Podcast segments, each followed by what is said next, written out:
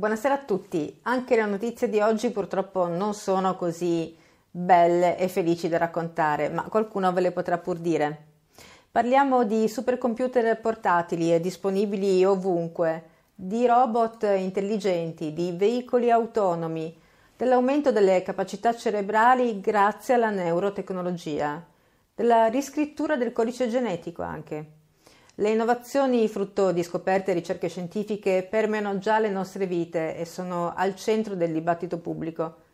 Klaus Schwab, fondatore e presidente esecutivo del World Economic Forum, è convinto che siamo tuttavia solo all'inizio di una trasformazione che modificherà radicalmente il modo in cui viviamo, lavoriamo, comunichiamo. Una trasformazione che Schwab non esitava a definire già quarta rivoluzione industriale nel 2016, quattro anni fa. Le rivoluzioni industriali in passato hanno permesso all'uomo di non dover più dipendere dalla propria forza e da quella degli animali, rendendo così possibile la produzione di massa e dotando milioni di persone di competenze digitali. La quarta rivoluzione industriale sarà invece caratterizzata dalla presenza di nuove tecnologie, che combinando sfera fisica, digitale e biologica genereranno conseguenze in tutte le discipline e in tutti i settori economici e produttivi, arrivando a mettere in discussione persino il significato di essere umano. Schwab ora va anche oltre questi concetti, va anche oltre addirittura al semplice obbligo di viaggiare con i certificati vaccinali e suggerisce che Attraversare un confine nazionale potrebbe un giorno richiedere una scansione cerebrale per valutare il rischio per la sicurezza di un individuo. Quindi, se avrete la testa sbagliata, non potrete viaggiare in aereo. Schwab eh, parla espressamente di chip, di un passaggio definitivo per la fusione fra l'uomo e la macchina nella più perfetta utopia transumanistica. I dispositivi esterni di oggi, dai computer indossabili alle cuffie per la realtà virtuale, diventeranno quasi certamente impiantabili nel nostro corpo e nel nostro cervello, scrive Schwab.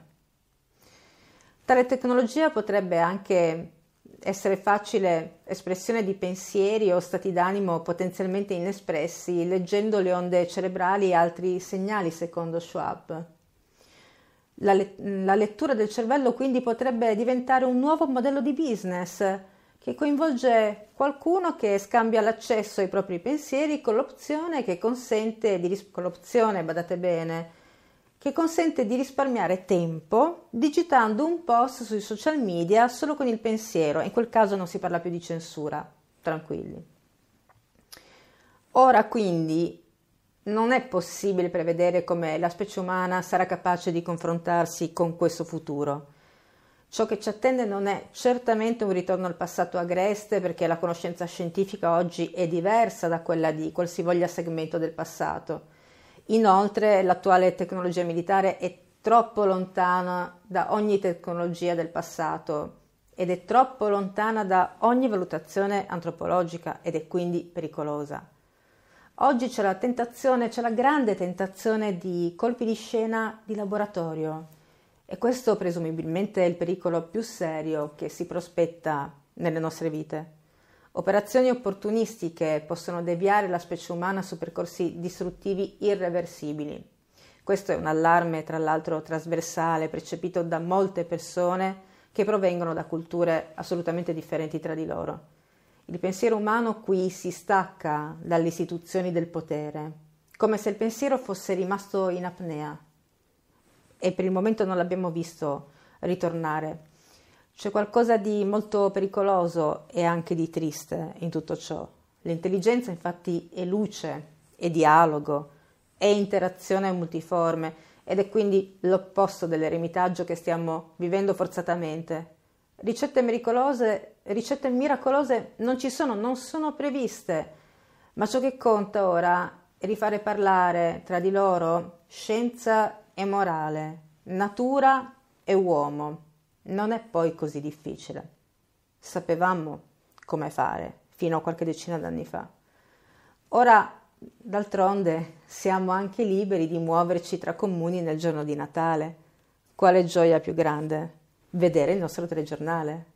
E quindi in mezzo a tutte queste disgrazie facciamo qualche pensiero in più e buona visione a tutti e buon pensiero umano.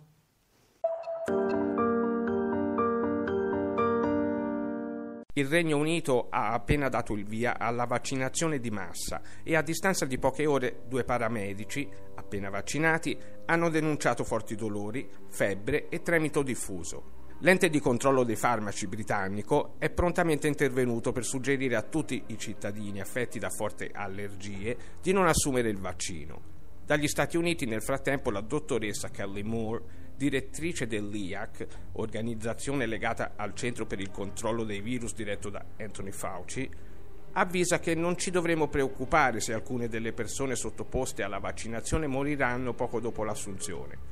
Non è detto che dipenda dal vaccino, lascia intendere la dottoressa. Dall'Australia giunge però la notizia, riportata dal quotidiano australiano Herald Sun, di sei morti nella sperimentazione del vaccino della Pfizer.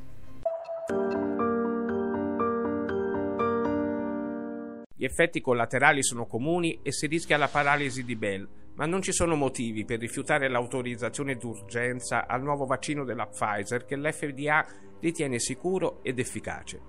Questo è quanto emerge dal report pubblicato dall'ente di controllo degli Stati Uniti che, a pagina 38, riscontra quattro casi di paralisi di Bell durante la sperimentazione del vaccino anti-Covid l'FDA raccomanda un attento monitoraggio dopo la somministrazione di massa, non prima, ma dopo.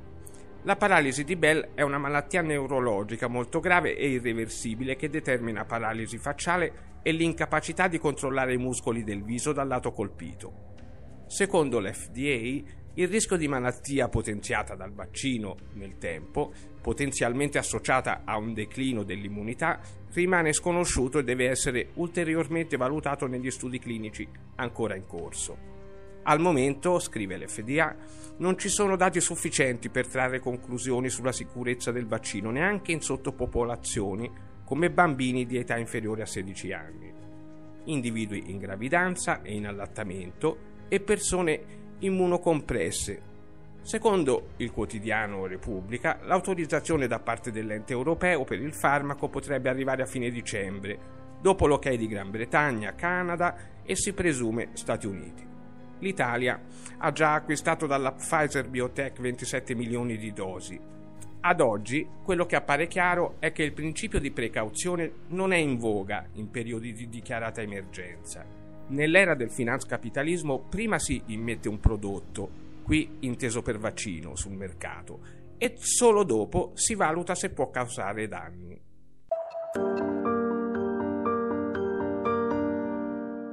YouTube ha deciso di eliminare dalla propria piattaforma tutti i futuri contenuti che continuano a sostenere la tesi della frode elettorale nelle scorse elezioni degli Stati Uniti. Lo ha reso noto attraverso un comunicato sul proprio blog. Ieri era l'ultima data disponibile per confermare le elezioni presidenziali statunitensi ed abbastanza stati hanno certificato i loro risultati